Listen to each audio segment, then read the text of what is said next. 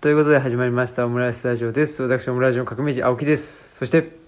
恥ずかしながら帰ってまいりましたマスクですどこの島から帰ってきたのかっていう でも確かにねあのもうひひげもぼうぼうで、はいね帰ってらしてずおっとかえりなさいはい隠れてま し隠れてたよくないねいやーということではいねお待たせしましたとねいうことですよお疲れ様でしたあまだでも終わってないですねああそうですね、うんえーまあ、このオンエアされた日の夜にそうですねね、えーオンリーディングさんで最後をね、収録するということでしたけども、あのーね、サンソン夫婦砲弾ファンのね、人たちはやっぱりもう待ちわびていただろうなということですけど、そんなことはないはい。えー今日は久しぶりに、あのールチャリブロのですね、えー図書館の、図書館のじゃない、ルチャリブロのちゃぶ台のあそうですね閲覧室の上からということで、はいちゃぶ台の上に乗ってですね、ええーこのあの iPhone を頭上に掲げてね、ちょこちょこと回りながら、今喋ってますけども、お疲れ様でお す疲れ様です。ということで、えーこの、何ですか、何時計っていうの柱時計柱時計の音もね、久しぶりに、えー入ってるのかなと、そうですねはい、思っております。ということで、えーね、垣内さんと、はい垣内省吾さんと翔吾さんとねもうだから多分今日本で一番有名な人ですよね垣内さんっつったらあねそうですね、うん、文学界っていうもう世界の中だと一番有名なはい人かなとだから日本とかじゃないですねもうそういう文学界の中では一番有名だって いうはいことだろうなと思ってるんですけどそういうね垣内さんと2人でね、はいえーデカメロンの方をはいさせていただいて、そうですねねありがたやということでうん東の方に向かってねもう毎日あのー拝んでましたよあそうですかありがとうございざいますと手を合わせてねますはいまあそんなことでえー、2人のデカメロンというですねはい、まあえー、昼夜うんねえーまあ、収録しようというので結構と毎週2時間2夜ずつねなんやかんやとお話はしていてそうですねまあ話すまあこれもねあの2人のデカメロンの中では言いましたけど話すだけだったらもうずっとね、うんまあ、話すことはできるといくらでもねそうそうそうそ話せうるねって感じはいそんなことでねやっぱりなんですかね若者じゃないですか垣内さんの方うが、んうんだから若者と喋るのっていうのがなんかあんまりこういう特にオムラジとかだとはいオムラジってなんか基本もうおおじさんしか出ないからああねそうですね、うん、おじさんがなんやかんやとなんでしょうなんかもうもう世の中についていけなくなっちゃったよみたいなそういうのを言う場がオムラジだったんではいはいそういう意味ではですね、まあ、若者である垣内さんとかねうんあとは今度イベントする野呂さんも若者だしそうです、ありがたいでですねなんか若者と本。当にね、うん、まあ若者ってほど若者なのかっていうまあでも自分で言ってて思ったけどねせやろがいおじさんもねせやろがいおじさんがわともう全然年下でしょ、ねおじさんってうんちょっとお兄さんですよねせやろがいお兄さんだと思うんですようそうですよね、んまあとはいえ、まあ、いわゆるなんか20代まあ大学生とかから見たらもうみんなねおじさんなのかもしれないんですけど、まあ、そんなことではいね垣内さんとお話ししたんですけどいかがでしたかあそうですね毎回聞いてももらってねああうん楽しく聞いておりましりた、がとうございますそうですねでも2人とも確かにそのなんだろうあの程度の人っていうかうんなんだろう、あそういう考え方もあるのかみたいな感じになるからやっぱり殴り合いにはちょっとならないのかなっていうのはああのねだからそのいやそうそう奥さんがねそうそう言ってたね月内さんのねとこの奥さんがおっしゃってうた、ん殴り合いにはならないかなと思ったんだけどでも一つだけちょっとなんかこうあのなんかそこは絶対そうだっていうのを感じたのが、うんなんか共感しますみたいなのはちょっとつまんないなっていうのは垣内さんがおっしゃってたんうんですけどそのまああの本読んで 「共感しました終わり」だったら、うんうんまあなんかあの読みましたっていうのととかなんか SNS で「いいね」押すのとそんなに変わんなくて。うんうんなんかあんまり面白くないなって言っててまあでもそれに関してはなんかもうちょっとどどこに共感したかとか聞けたら意外とアルフォート問題ぐらいうんなんか生理的な好みぐらいになんかかなりそのその人のなんかどういうかなんだろう千差万別だったりとかなんかとんでもないなんだろうとんでもない筋道からとんでもない箇所に共感してるかもしれないから意外とその人のマットなところが伺い知れる問題なんじゃないかなってうん思ったり、あとえっ、となんだっけ二次創作の話とかもしてたじゃないですか。うんでその本屋さんでまあそのねプルーストを読む生活とか山岳ノートをどこに置くかっていうまあ私たちはちょっと一初めが彼岸の図書館だったから、うんまあ、彼岸の図書館を特にどこに置くかっていうのとかも、まあ、本屋さんのそのねちょっと考えっていうのが伺い知れるっていうことを言ってたんですけど、まあ、共感するポイントっていうのも聞けたらなんかその人の頭の中の本棚でどのジャンルの棚に置いたのかっていうのがちょっと伺い知れるんじゃないかなと思ったからなんかそこはもうちょっとなんか惚れる余地があるんじゃないかなって思いながら 聞いてました。うんうんううんんだからまあ全員が全員じゃもちろんないけど一般的になんていうかなその「共感しました」で終わっちゃうあまあそうですよね人と、とで多分うんそうじゃなくて、もうちょっとここがっていう人は多うん分共感しましたで終わらないんじゃないかっていあそううですねのもあるよねだからまあ両方とも、うんなんていうのかねそうだよねだからもうちょっと細かく言うとこれは共感なのかっていあうんううんところにまでなんていうのかねまあ文章を細かく読むというよりもその自分のあそう中うんをここ細分化して自分の中の要素をその本の中とに結び結びつける必要はないかもしれないけどまあであさも見つけるみたいうんな。そうですよねだからこれは私の物語だとか、うんうんこの苦しみは私の苦しみだっていうのをまあ見つけたりするわけですけど、まあ、確かにそれが全部「共感しました」になっちゃうとこうそうそうそうすそうごいなんかもったいないっていそうそうそうそううのはすごい言ってることわかるし、まあ、あと「共感しました」で終わっちゃってたら裏を返したら「共感できませんでした」ででも終わるわけじゃないですか、うんうんでそんその2つしかないっていうのは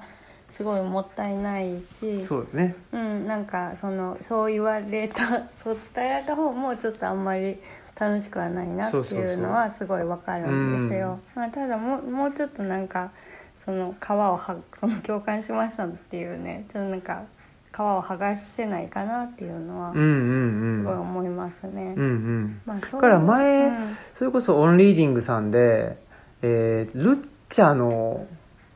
ん第何号だかな忘れちゃったけど出させてもらった時に、うんあのイベントさせてもらった時みたいに、なんか著者がその中にいてでみんなの、まあ、感想だったり、うんルッチャ読んだことなかない人も来てくれたりとかしてあそうでてす。ねでああいう場があるとなんかもうちょっとその皮をなんかねお互いにあそうですねなんか剥がし合えるみたいなところでそうですね、うんだからやっぱまあただ SNS 上で難しいっっすよて言ねうんだったらねその、うん本人的には、まあ、それで「読みました」でよ「よかった」「どうだった」っていうだけでまあ十分みたいなところもあるからそうなっちゃうっていうのはちょっと仕方ない部分もあるのかなと思うけどまあでも知りたいですよねなんか、うん、だしこういうまあその機会が共うん感しましたってとこがまあえー何と入り口あそうですねだよっていうとこだからそこからぜひ何とか対話したいなってあいうそうねですね、うんだから台湾にねちょっとなるような場所があるとなおよし、そうですねですねうんそうですねだけどまあ僕とかね垣内さんっていうのは結局それでオムラジとかポイエティックラジオやってるからあそうだねいう意味ではね対話しようと思ったらできる場所を、なんかわざわざね あそうだね、わざわざ用意してるっていうかそうだよね、うんあとゆねこ今日ポエあ今日って収録日は月曜日なので、うんポエティックラジオ聞いたんですけど、はいはいなんかやっぱりその文章とかだけだと、まあ、どうしてもなんかそのシュシュッとするけどなんかこ声のメディアってもうちょっと生身感が伝わる、まあ、この人生きてんだなってわかるとかまあなんかそのんなん微細なところが伝わるからっていうので。より対話なんかしやすいっていうかあ投げかけてもいいんだみたいな気持ちにはなるよねっていうのはうんうんうん、うん、思いましたね。ううんんそうですねもう一個何でしたっけ二次創作の話ってあ二次創作の話かでもその本の感想とかってちょっと二次創作みたいなところああるのかなとうんうんうんうん思ったの確かでだからやっぱりその人の頭の中の本棚でそのどのジャンルのとこにこうピッて入れてるのかっていうのうがん実はなんかどこに共感したかとか聞けるだけでも少し垣間見えるのかなってあうんうんうん思うのでなんかそうですねねあとあのだから結構はい結構というか、うーんまあ僕も垣内さんもそのうん程度の問題っていうあまあ、そのそうだ原ね理的なもあの物言いをそんなにしないので、っていう意味ではスタンスは似てるんだと思うんだけど、うんだけどなんかこの前垣内さんがツイッターであのーなんか本棚にある本をあげてたのかなはいそれ見たら全然うちの本棚にはない本まあそうなんだだったからなんか面白いなっていうかねそれも、うんうんだからその全然だからうん違うんだよね、あのーバックグラウンドあっていうか、んうんとは思うしあそれは本当にそうだと思いますでなんかまあ例えば私たちの方に共感しましたって言ってくれてる人とかも、まあ、その後なんか見てたらあこの人オリンピックには賛成してるんだなとか いや別にそれは恐ろしいです ねこのやっぱりね何ですかねだからやっぱりルルチャリブロの ねこ考案 ルチャリブロの考案ことですからね違う違ういやなんかそういうあさすがですねなんかだからねその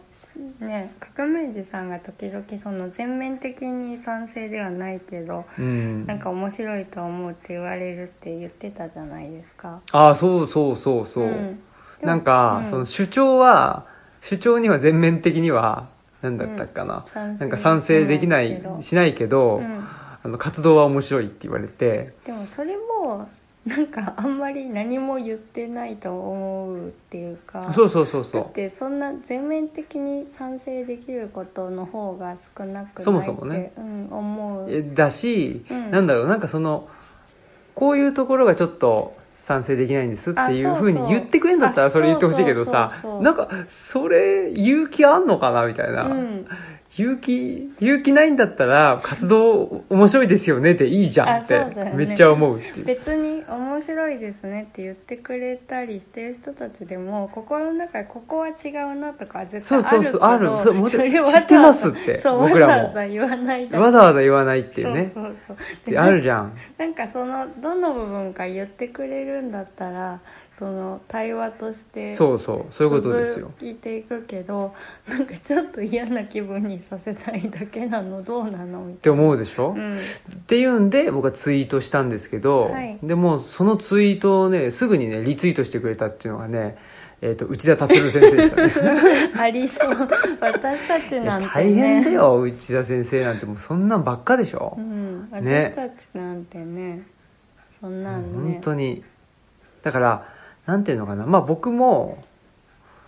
ねあのいろいろまあ発言したり、まあ、えあんま炎上ってことはしたことないんだけど、うんうんもう内田先生がねその先達としてはいるので、はいそういう意味ではなんかなんていうかねあんまり何が起きてもそんな大したことじゃないって思っているところはうんありますねうんうんまあそういうね大変ですよ、うん人気者あ人気者まあは、本当にそうですねはいうん 人気者人気者はなんで2回大事なことだから2回言いましたみたいななんかああるよね最近ねあるよね 言い方ああいう言い方もあんま好きな嫌だな嫌だなとこっちはねもう別に大事なことだからとかじゃなくてなんか2回言っちゃったっていう言っちゃったんだ言っちゃっただけだからね単にねそのなんつうのあの言葉が流暢じゃなかったっていうだけの割と、割とあれですよねちょっとどもるところありあまるすよねし、あのほら柿梨さんのあのポイエティック聞いててさ、んすげえ一緒だなと思ったのがさあの例えをさあー失敗す る失敗しがちっていそううそれは本当に今うん日一緒聞いてだてなと思って思ったんですけど、うん革命児さん本当に例えで余計わからないやでくもすごいわかるわあの柿内さんの気持ちが、うんそのなんていうのかなちょっと無茶っていうかあーなんかアクロバ飛ばしたいんですよ、ね、飛ばしたいし、ちょっとやっぱ変わったことをあ言いたいじゃないですかああんまり言いたくないんであすよ変わったことをね例えばね例えばなんもうここの例えばの時点 でやばいじゃないですかフラグがフラグが立ってるからあ そうだってもう柿内さんもうん一緒だわ気持ちわかるわと思ってそのその後例えばって言って私も奥さんと一緒でえこれわざとかなって思ったんですよそうだようね、んその例えが危なかったわかんないこれ例えてたらもう全くもう同じ鉄を踏むといびっうくりしたわやつだよね何ですかね結構文章でも例えててちょっとこれわかんないっていういやほんでちょっと、なんて言ったらいいんだろううん僕は垣内さんみたいにユーザーフレンドリーな人間じゃないので、はいもう分かんなくてもいいだろうと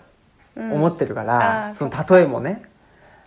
別にいいんですよでうんポカンさでもいい,、ん、だけど、うんだけどそれは知ってる人はあそうだよねって思ってほしいんだけどー単に例えを失敗してるっていうのはやっぱり良くないよなっていうのは うん思いますね私もわかんないですよ分かんないのはまあいいんだけどあうん分かる人があのあそうかそうかヒヒヒって思ってくれたらそれはいいんだけど、うん分かる人でもいやそれちょっと違くないって思 思われちゃうとちょっと困るなっていうところはありますけどね、はいただまあちょっとその2人のあそそんな感じですか2人のデカメロンあのそうですね感想は、はい、うんあーそうですねまあそういう細々したところでやっぱちょっと似てるとこあるよねまあ、似てるところもあるよっていうねの、はあるし、まあ、似てないところ、まあ、似てないところっていうのがあんまり、まあ、わざわざそこを出さなか出さないっていうかねいうこともあるのかもしれないけど、まあ、どうしてもね似てるところに修練していってしまうっていうのは、まあ、2人のとこですねわざわざねなんか「いやそれは違うよ」とかっつって、まあ、言わないっていうまあそとうですねころはあったかなとも思うし。うんうんまあでもまたなんでしょうねまあ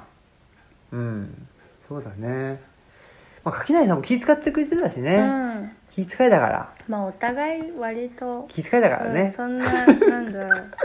別に違うなと思っても違うんじゃないですかとか言わない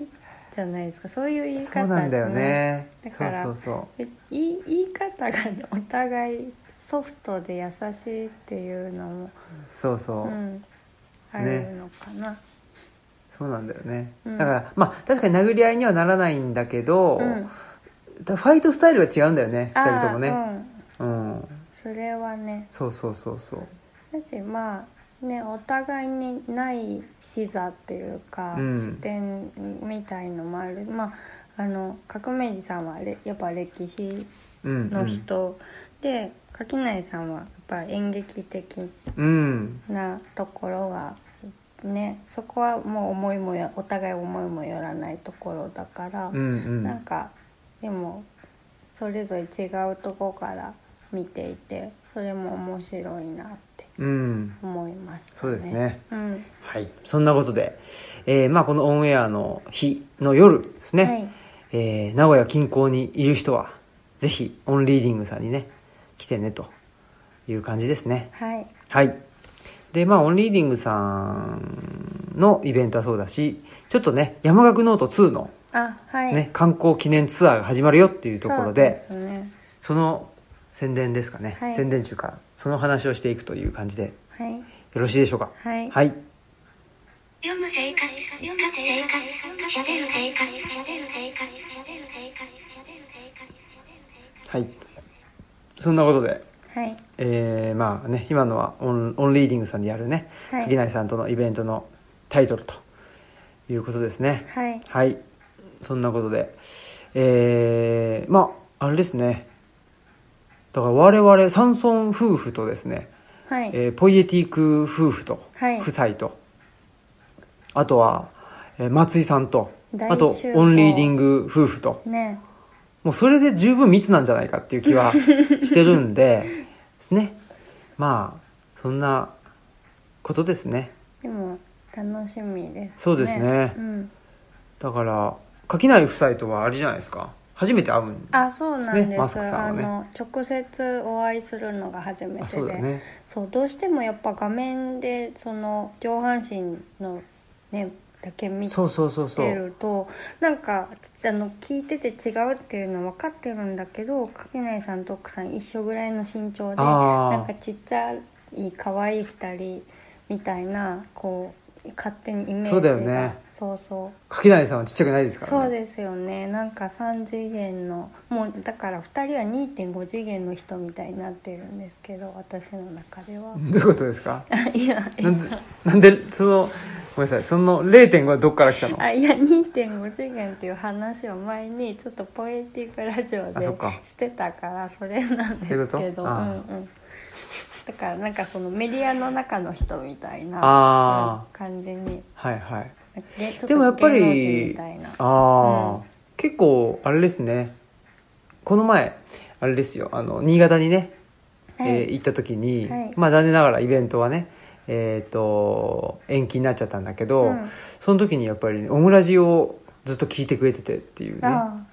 いう人があの来てくれた時にやっぱり、はいなんか声でよく聞いてるからああなんか初めての気がしませんっつって、あうんそうかとね結構ねそれはそれでよく言われるねそうですよねだからそれって確か本だとないよねああそうだよね、うんだからやっぱりねあの本読んでますっつってね初めての気がしませんってことになんないじゃあそんうだよねだかうんらやっぱりそ面白いよの、ね声っていろんなものが伝わるそれこそちょっと文章だとかっこよくしてても、なんかそういうのがこうあまあ意外とこういう人なんだなっていうのは結構伝わっちゃうってそうだよね言ってされてたんだけどまあそれがいいんだって言ってたんだけど、まあ、声ってやっぱりなんか親近感っていうかねうんなんかでほら我々は基本2人で喋ったりしてる2人で喋ってるのをうんその第三者にねあ流そうしてるから、うんなんていうんだろうかねそのまあ親しそうに喋ってる時ってうんあんま聞かないよね普通はああね確かにそううんね、だからやっぱりこう他他人と話している時と違うそうだよねと思うんです2人ともねだからもうちょっとあのね他にゲストの人とかいたらもうちょっと硬くなるかなと思うんですけど、うんうんうんだいぶオフビートなね、うん風になってまあポエティックラジオとかもそうですけど奥さんがもうファンファンみたいななんか奥さんがもうほとんど寝寝てる奥さんに垣内さんがずっと喋りかけるみたいな回があるんですけどそういうのとかも普通聞くことないじゃないでうすか。んうんねないですよ、うんまあそんなことで何をしたかすっかり忘れたなおうん忘れましたねなんか今もう一し、その少し前まで覚えてたけど、あ本当に、うん、なんか全然忘れてたや何の話だかな山岳ノートのあそっ話かこれまあそうかしらましすょうかるんじゃないですかそうですね、ん山岳ノート2あ届きましたねやったー手元にこれから各書店さんにはい届くといやすごいことですよねねえ我々のようなねスーパースターがね、え何怖い怖い我々のようなスーパースターの本が、これ喋りながら思いついたんだろうなでもそういうのってあるね。多分途中でしょなんか急に急にギア入ったみたいいやが、いや、あのーなんか基本そうなんですよね。その、なんつったらいいのかな。あのー口をついて、だから、言葉にしたい。口を、なん、なんていうのまあ、あのー声に出して読みたいなうん言葉ですよ。そうですはい。やかっぱりそういうのってありますよね。そうですか、うん。ないですかああ僕、基本もう、うんなんて言ったらいいんだろうかそのあの価値基準っていうか判断基準ってそこすんごい大きいよ。うん、音の優先順位低いあのでーそれよりこう字面とか、あー字面うね、ん、そっちどうですか字面は山岳ノートの字面っていうのはどうなんですかああでもうんうんいいと思いますいいと思います、うん、であのよく言われるのが山岳ノートっていうねああ言われる山岳ノートって言われて、まあ、山岳ノートでもいいんだけどやっぱり山岳山岳そうだねうん山岳山岳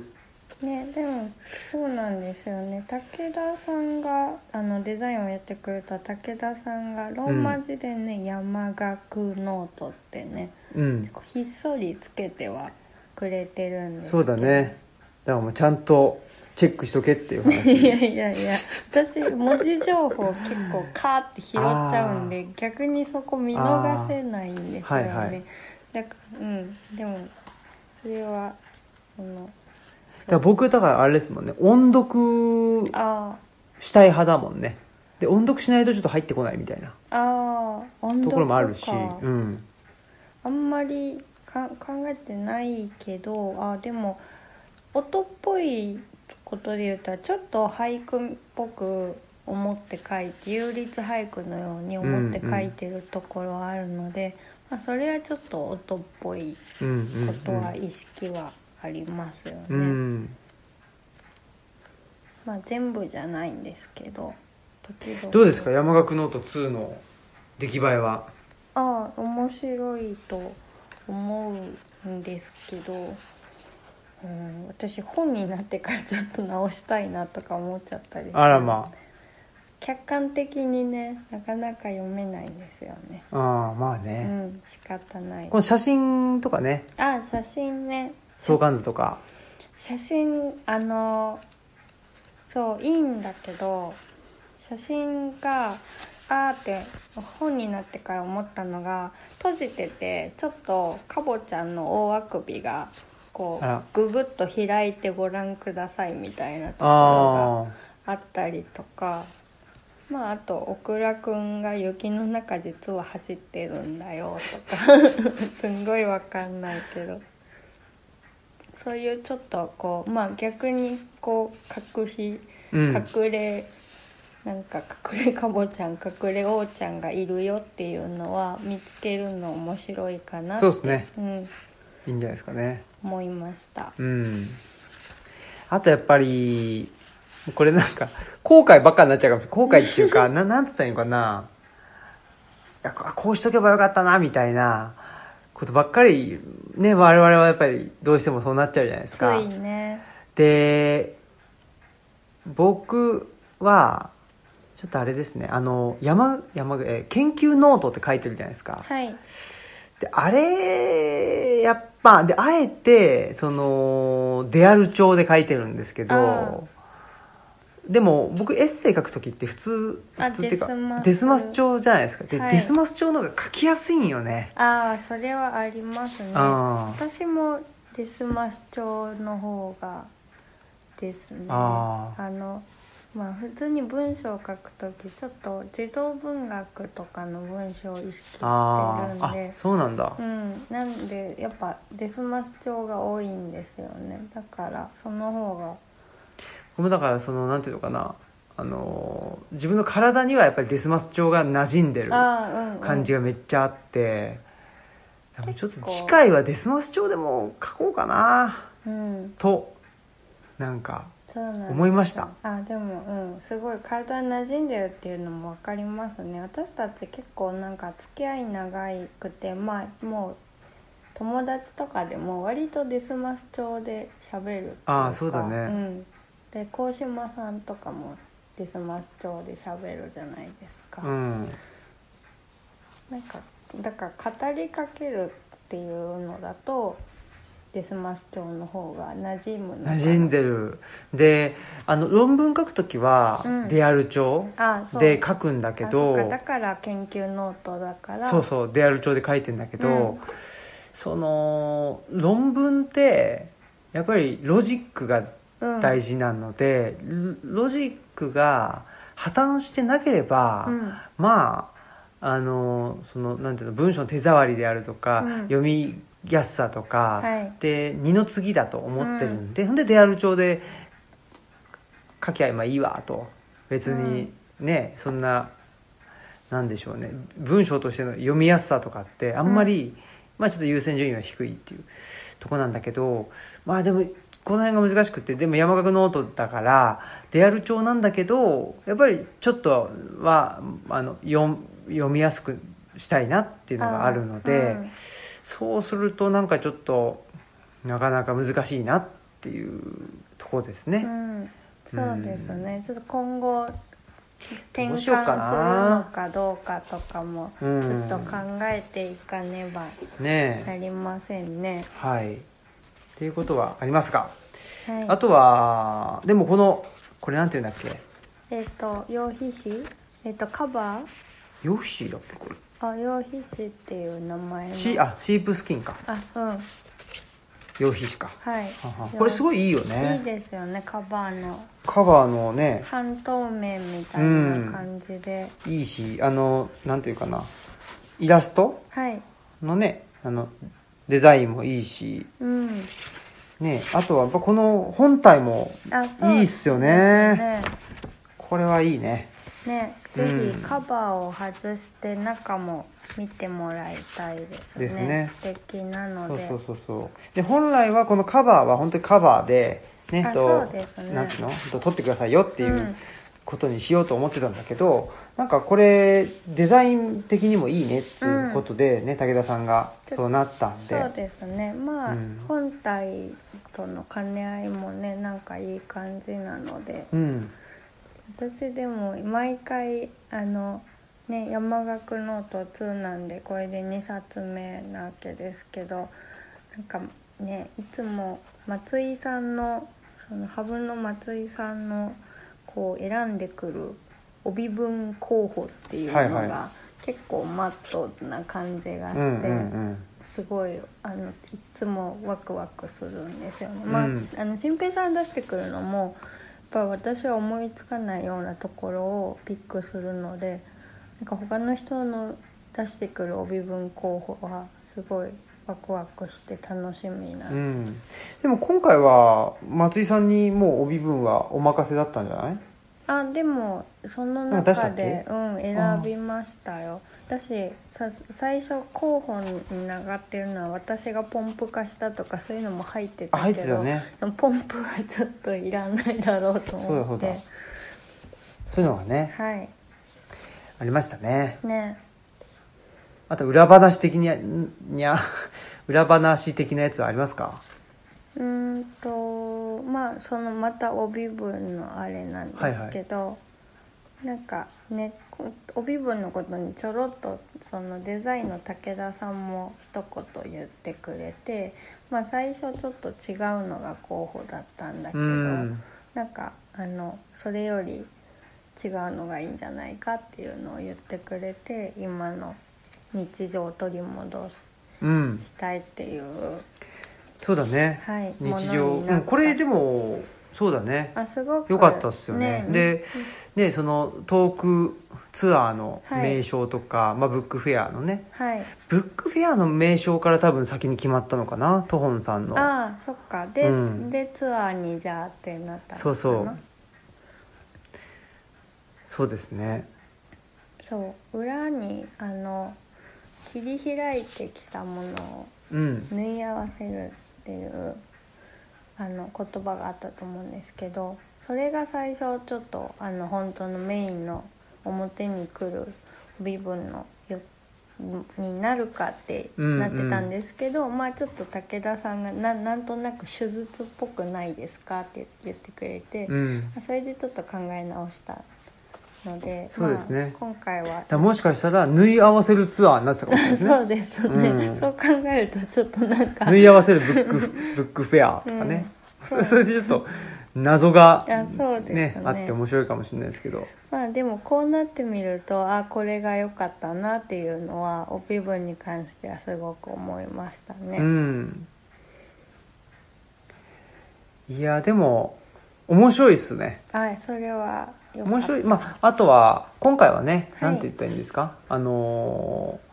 えーっと小口カットもなくですねあそうですうね、ん、まああのデザインはすごく面白いけど、うんうんものとしてはまあ普通のあそう本だね、うん、になって、まあやっぱり読みやすいかなま あそうそれは、うん私もページめくるときあめくりやすいなめってくりやすいし思います見やす読みやすいね、うん、今回はでもね日記の分量が増えてそうですねねその方がいいねそうです、ねうんまあ日記本なのでそうですうねん、うん、でもやっぱりねよく言われるのがそんなになんかコロナ禍って感じでもないねっていう風に結構言われるんですけど結構でもね革命児さんもめっちゃ職場でめっちゃ対応してて割そとうそう大変だったと思う大変だったけどどあんまり書いてないのかなそうですねだからこれですよこの僕のね大変なことを書かないっていう やっぱりこういうなんでしょう痩せ我慢みたいなところがあるんかもしれないですねそうですねだからなんか割となんだろうひょうひょうとやってるように見えちゃうというかそうなんですよ結構大変だったし割と責任ある立場でなんか判断を迫られててたんですけどねと思ってうんうん、うん確かに書い全く書いてはいないなっていうのは改めて思いましたね。うん、そうだよね、うんうんうん、ね普通に意外とねでもそれこそなんか共感を得られそうなところは書いてないなんかだって組織の中で上も指示してくれなくて現場に任されてるからどうしようみたいな、そんなこと書いてもしょうがないもんな ーって思っちゃうんだよ ねそうですか、うんそうだねだからうんそうですよねまあでもだからやっぱりあのまあそういう質問を2人のデカメロンに投げたけどまあ書くってことは書かないってことでもあるから、そうそうそう、うんだから僕は結構書いてないんだよねあそうですうねん柿谷さんはもうねあのーどんどこねと書いているっていう、だからまあプルーストを読む生活がねあれだけうんね、えー分厚いっていうのはそういうことでですね僕はやっぱり書くこと書かないことうん結構あるねそうですねうんそうだねうん、って思ったりしましたねうん、うんでも面白いですよぜひねうんなんか、まあ、日記だからどっから読んでもいいしそうですね別うんに2巻から読んでも1巻をそうそう全読ま然ずねとも全く問題ないですし、ううんん、本当だよねだし読まない日日があっても全く構わないと思いますしそうだね、まあ、読んだところでねそうもう本当に役に立たないっていうそうですね、まあそうだねでもあのーそうだねこの前えーっと近所近所っつっても隣の隣町だけどあのーカフェのね、はいクロスポットさんであそうですねそうそうあの長谷さんと,、ね、と早稲田さんと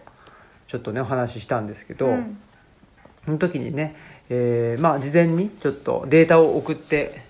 いたのではい読んでくれててねまあなんだろう結構やっぱりなんていうのかななんだろうねなんかけ日記ってどうでもいいこと書いてるイメージジだけど、結構どうでもいいことじゃなくてなんていうかな読読ませるっていうあ言かってくれてましたねね言ってくれて早稲て田さんがあなんかでも僕はあんまりそういう気はなくてはいどうでもいいことばっかり書いちゃってるなっていうのは思ったりもしてんだけどうんまあでもそういう意味ではだから日記っていうのが日記がすごい好きではいえーっていう人間じゃないじゃないですかどっちかというあと、ーはいそんなに読まないからあ、そうです、うんで好きなのはやっぱり何極中期なわけじゃないですか そうですだから ねその辺でやっぱりイメージはやっぱり極中期なんでねああそうですね、うん確かにその日記であるっていうのと獄中記であるっていうのは書くこと違うんでしょうねでしょうね、んまあ、何が違うのかよくわかんないんだけど何が違うんでしょうね、まあ、極中期っていうと結構自分との対話だかあそうらだよね、うんどうなんでしょうでも結構これ見るとねあのあっち行ったりこっち行ったりはしてるんだけど、うん、うんそれもなんかね山岳ノートの1の方かな読んで、ね言ってくれてたけどなんかソロのね森の生活みたいにまあいわゆるひなんていうかなあーあれはウォールデン湖ですか、うんのね、えーほとりになんか家建ててで、まあ、人里離れたところでうんその生活をっていう感じだけど、全然違ったっていう ねめっちゃアクティブみたいなあそうでうすねん確かにな確かにまあ去年は特にさらにねうんあの山岳ノート1の方はさらにいろいろ行ったり来たりあまあそうです、ね、うん、してたんじゃないですかうね、ん、そうですね、うんそれはそうだったかなと思いますねえでコロナ禍になりですね、うんだんだんと、まあ、僕もそのハイパーアクティブなはい感じが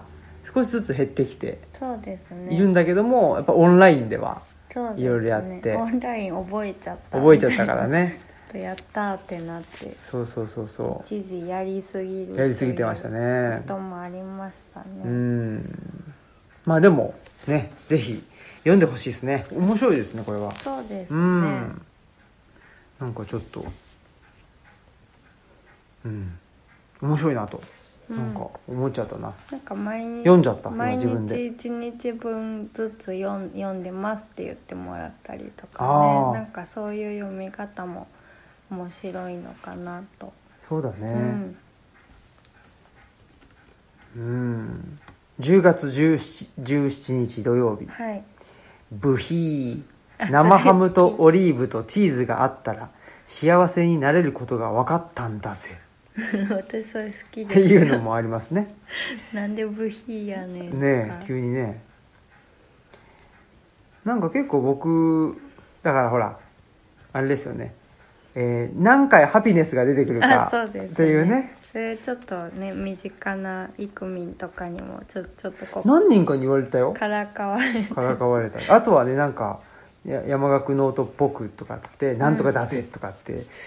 そんな言ってるかなとかねうん思ってたりするんですけどそれは言ってるかあなそと思いますう10月26日ですはい、 「みかんって美味しいな」っていうのがあり ますおねバカさんあ10月27日すごいですよはい我が家に圧力鍋革命があったああそんな最近の最近ですよ結ね構もうずずっとね使っってるような感じだけどあそっかもう苦労したね今までうん時間かけてねええそうかそう今か日はえっと9月13日ですけどはい9月13日何してあ去年のね、はい9月13日の日記ですねはいはい読んでみましょうあ長いなこれわ長いんだちょっと長いですあのねちょっと待ってあ昨夜の竹俣宏さんとの打ち合わせあでー特に興味深かったことの一つはそもそも合理的配慮とは何かという話世の中の合理的配慮の多くが当事者ではなく社会側の合理性に基づいているああなんちゃらかんちゃらなんちゃらかんちゃらですねなるほどはい竹俣さんとうそのん時に、打ち合わせしたんだねそうですよね去年は何といってもその彼岸の図書館の「お元気ですか」ツアーオンラインツアはーがい、やっね、てましたうんだいぶね多くを占めているかなという月1ぐらいでねそうでだすからこの前あれだもんね高松さんと言ってたけど「いや去年頑張ってたよ ね」っつってね「確かにね」っ本つ当っにて、頑張ってうん、だってねそのために今年うはん、結構頑張ってないよ、ああそっかいいことですよあそうですね、うんちょっとそうあなのんか頑張ってないのかないや彼岸の図書館出してからのスーパーアクティブとかもうちょっと ちょっと落ち着いてってそ思っうだよねてたんでちょっと楽しくなっちゃったからうな、ん、ちょっと、よかったんですかねうん、落ち着いたのかなそうそうですよねなんかテクノロジー並みになんかこう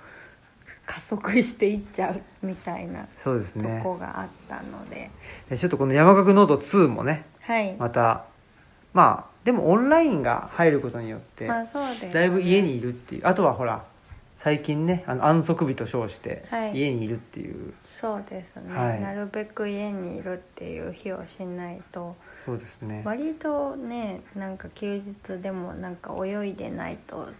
みたいなうんなんかしなききゃみたいなそのうん空白を埋めたゃいっていう、んうんうん、だからなんかどっか買い物行くとかなんかお茶しに行くとかねう、そうなんかこれ茅野木さんとこの前喋ってて、ん、茅野木さんはそのそういう空白を作るために予定をあ組むんだとあうんあその発想はなかったなっていうね僕はもう空白を埋めるために予定を組ん組んじゃうでしょ、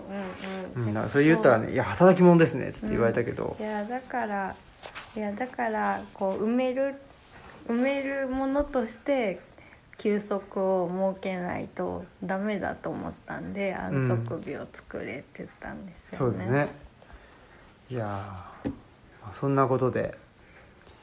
えーただですねこの「山岳ノート2はい」に載っているこの「彼岸の図書館」のオンライントークはいのお模様をですね、えー収録した本がはいを書稿をですね返しまして今日ちょうどあーとそのうちの一人のと桃木さんはい桃木バクさんからもメールが来てはい「ゲラ返しましたよ」っつってあありうがんたや。言ってくれてねなんかそうそうたるメンバーなんで皆さんお忙しいそうそういや忙しい人たちばっかりでね、でもどこかで滞ってるということはないらしいんすでごいです、ありがたやですよ仕事できる僕が一番今滞ってたっていう まあでもそすれんませんっていうか感じ書く分量も多いですから、まあそねれは仕方ないとは思うんですけどねえでも本当にあの他の人うん他の人たちの部分も楽しみですとはいいうふうに言ってくれててねうんうんいや面白いです手作りのアジールってねはいはい、いう本出ますけど、はいはい、年内になんとかそうです、ね、出るんじゃないかなっていうのは思うんでねね結構がっつりっすよねあそうですね今回は結構がっつりって ページ数もねあそうでうすんね読む読み物としてもなかなかいやーなかなか読み応えがあるそうですねやっぱりそのねあの革命児さんがその書いた部う分んもうかなりがっつりなので今回はそうですね軽いものではないかなっていうそうですね感じなので読み応えありなんじゃないかな頑張って書きましたねねだからオンラインでも常連でいてくれた人とかもたくさんおられて、うんでもそれ以外の部分もすごく入っているので、そうだねオンライントーク全部やった上でう、ん、なおかつ、まあ、それを自分なりに咀嚼してあ消化してそうですねでまあ土着とは何かってはいいうところでちょっと考えて書いたというものですね、はいうんになりますんではいぜひお楽しみにって感じですね、はい本当にねねねえすごいですよメンバーで、まあ、茅野木さんでしょうん斎藤浩平さんでしょ今もね飛ぶ鳥を落とす勢いにねそうですね斎藤浩平さんでしょで桃木さんでしょ、はいで藤原さんかな、そうです藤ね原達史さんでしょでさっきので竹畑さんでしょで磯野さんか磯野真帆さんそうねですね、うん急に具合が悪くなるの磯野さんですねそうっていうんでねもうほんとそうそうたるありがたいですね本当に、ね、皆さんね、まあ、ということでございますとはいでこのね9月21 9月の、はいまあ、13の日記をさっき読んだけど、はい12の日記を見たらですね、まあ、竹俣さんとも打ち合わせしてんだけど、うんえーっと関書房高松さんともね、うんこの新企画「土着への処方箋の打ち合わせ」っていうあこの頃やってますよ、あなそうだったんですねうそうでど土着への処方箋ももうこんあ2年10ねうん2年目という2年目ですね1周年になったんでねねはい結構溜まってきましたね早いもんで本当ですねねっていうんでまあそれもね何らかの形になったらいいなっていうところでそうですね思ったりしておりますとうんだから、まあ、そういう意味では結構山岳ノート2とですね手作りのアジールと土着への処方箋とはいまあ形になるかもしれないし、そうですね、うんまあちょっと楽しみだなっていそううです感じでねという感じですね取材とかは最近ないですねあそうですね落ち着いてますね落ち着いてまあやっぱりそれもちょっとコロナ禍もあるのかなってういうのんとうんうんねなんかこっちもちょっと際限なくううなんかまあ受けつい受けちゃってたみたいなとこもあったんで、まあ、ある程度ちょっとそういうのがないとなかなかねだったんでもうちょちょっと今程よいかもしれないってコロナまあもちろんコロナ望ましいとは全く思いませんけどねえうんでも本当にちょうどいいっていうかなんかここのソーシャルディスタンスが我々にはちょうどいいってそういでうすかもともとちょっとあんまりねそうそうこう近すぎるのは苦手だったのでねえ近いですよあじゃはあちょいっとだけ流していいですか、お邪魔し発音が発音というかなんかイントネーションがうん不思議ですね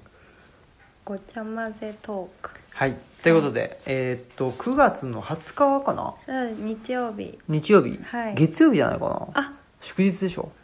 祝日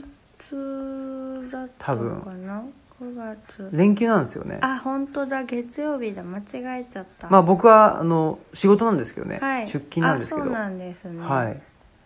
まあでその日ね、えー新潟で、はいえーある予定であった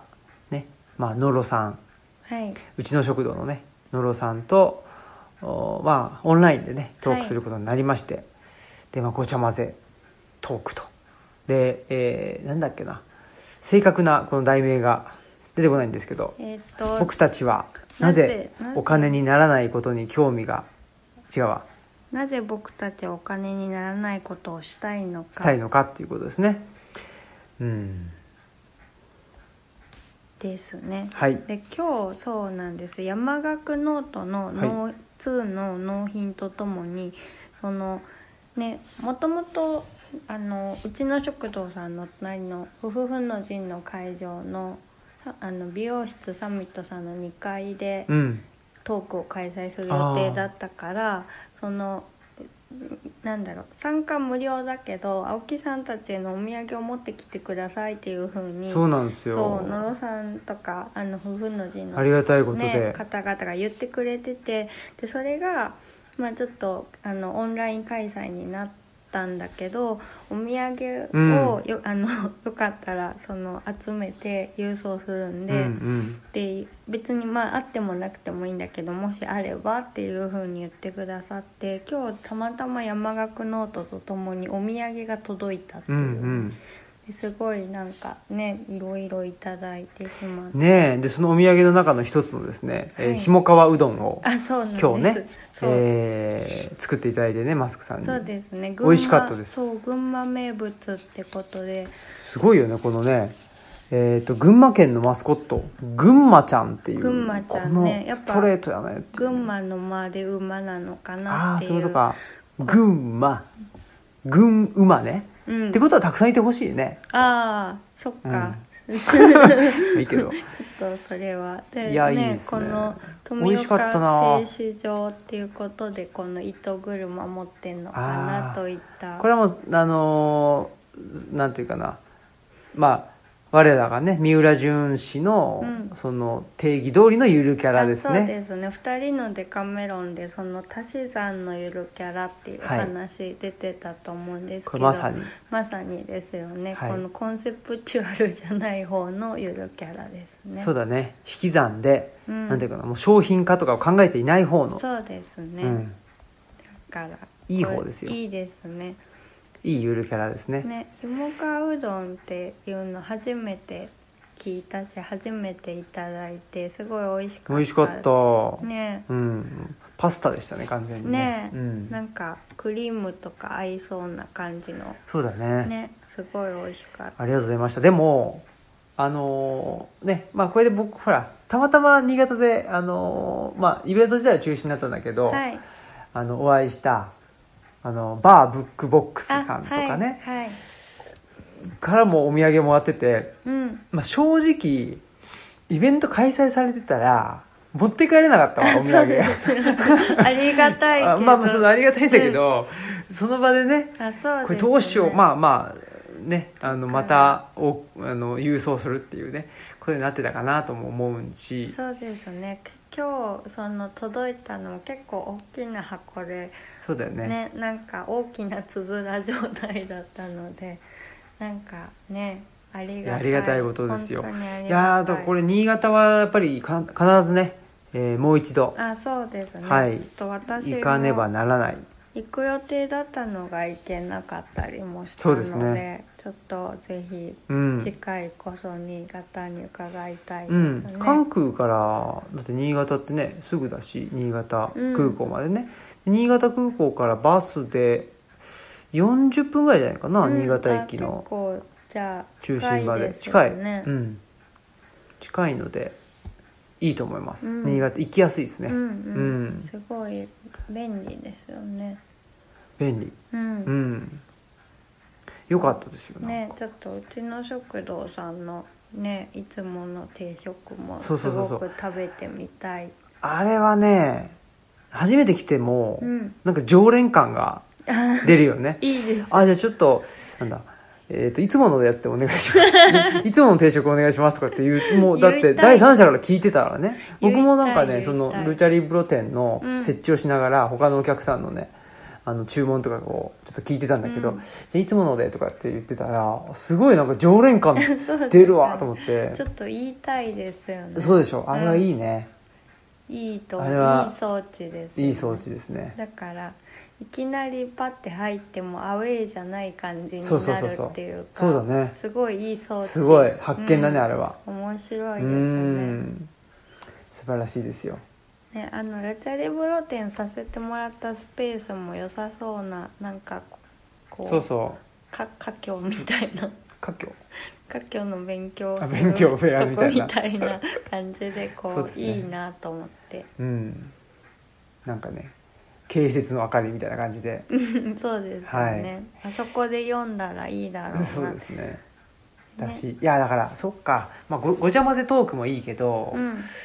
今だったらいつものトークにしてたねああなるほどうんね、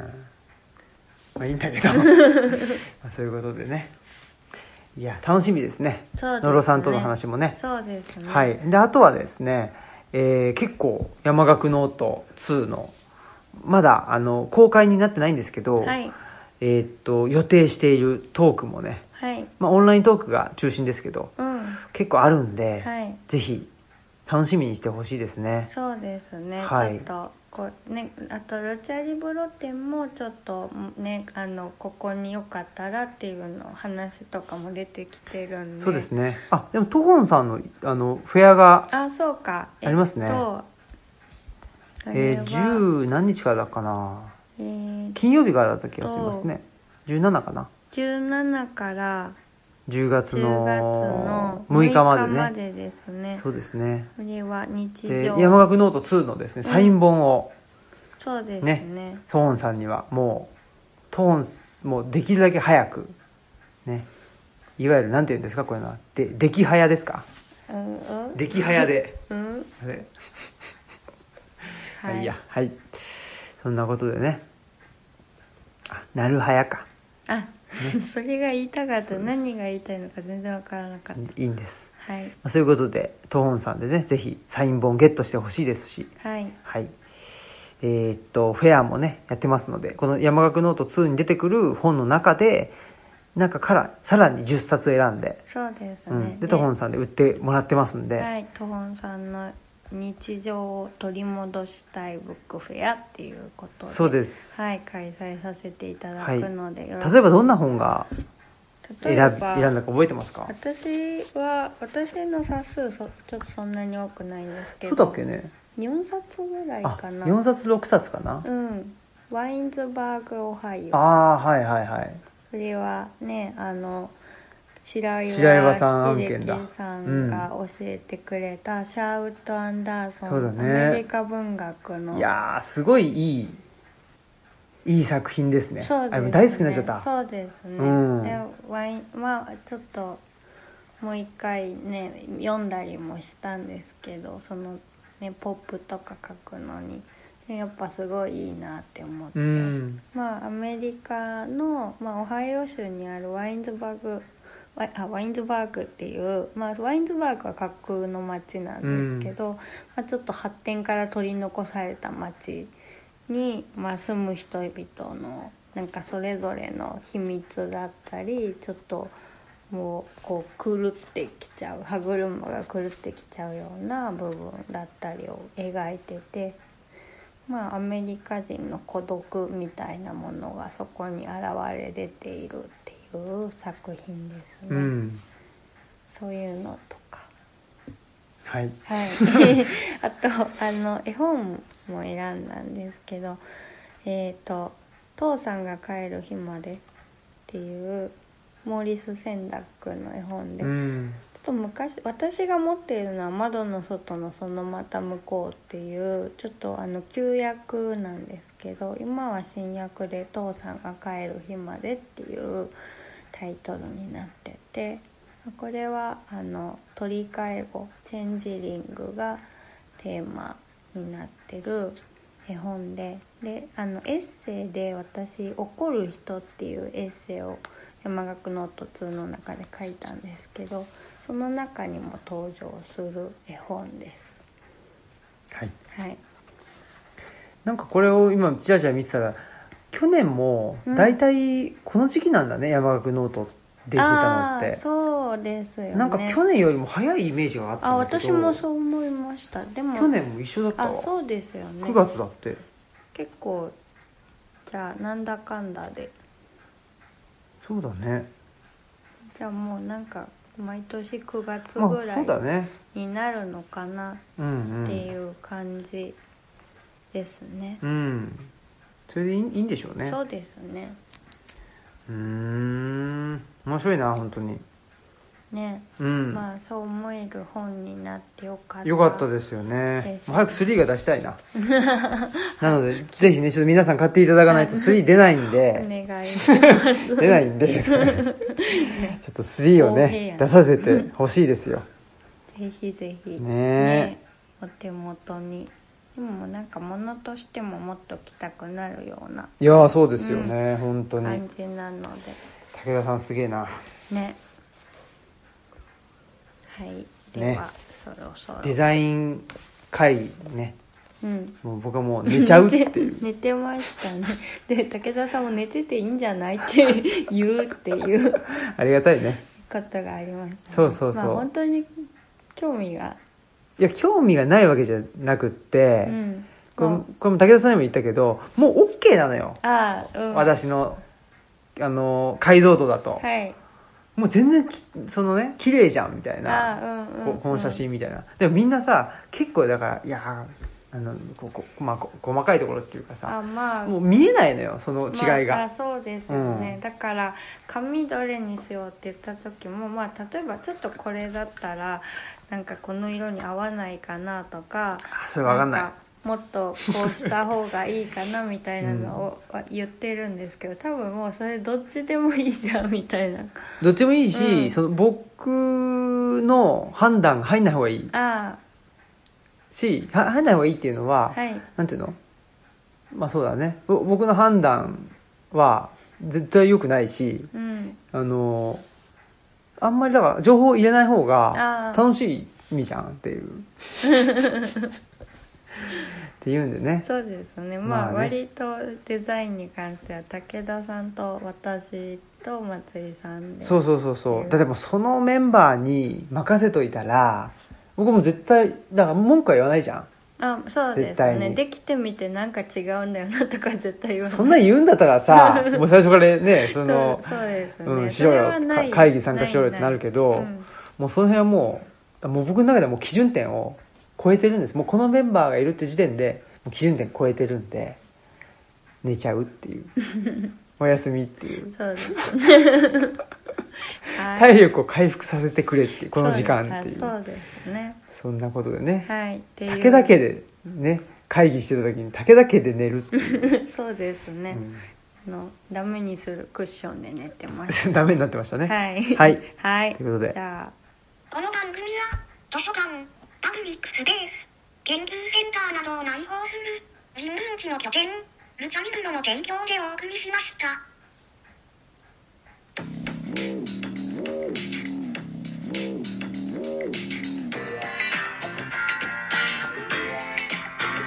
はい。そんなことで、久しぶりの山村夫婦砲弾ということでね。はい。はい。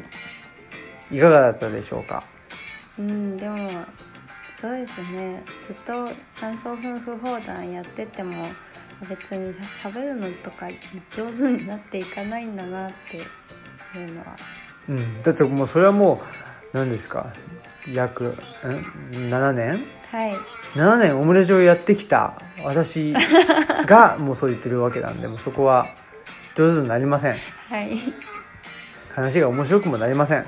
でもなんかあれですねデカメロンのリズムと、まあ、三層不法弾のリズムも違うしポリエティック普段のポリエティックのリズムも違うんであなんかこんな風にあのポンポンポンポンポンみたいなリズムでなったりもするんだなって2人のデカメロンはそんな感じだったので。うんもうちょっとなんかポエティックの普段のとか、まあ、山村夫婦砲弾はもうちょっとゆっくりかなっていう感じがしたのでだから多分なんていうかないやまあもうひもう一つはやっぱりちょっとなんていうかな喋っちゃうあ喋っちゃうのっていうのはいいのか悪いのかっていうあなるほど感じですかね、うんなんかもうちょっとも待ちたいなっていう気はしてますねあなんか今度まあねオンリーディングさんであれあるけど、そんななんか、まあ、どうしてもね喋りたいこともやっぱあるから、うんつい喋っちゃうんだけどちょっとねあうんでほら垣内さんが気使ってくれるから、うん僕がずっと喋っちゃうみたいな感あじになっちゃうとやっぱり良くないですねああ待つということをそうですねそういうのは年上が本当は気使わないといけないんだよあらそういうところよまあ別にでも年上とか年下とかっていうよりねままだまだよく知らない同士なのでお互いに気使って譲り合ったりちょっと顔が変なんです顔けがど変皆さんにお届けできないのが残念ラジオでね変顔をするっていう すごい困る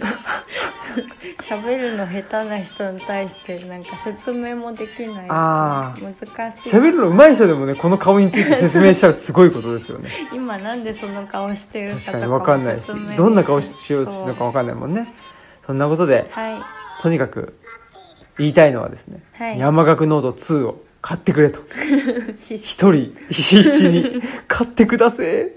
一人10冊様一人10冊買ったらね大したもんだよ大したもん大したもんだうん買ったらどうなるのかなと思ったらいやあのいやどうなんのか大したもんだ よ。ということで、えー、本日のお相手は、オムラジオ革命児青木と、マスクでした。さよならさようなら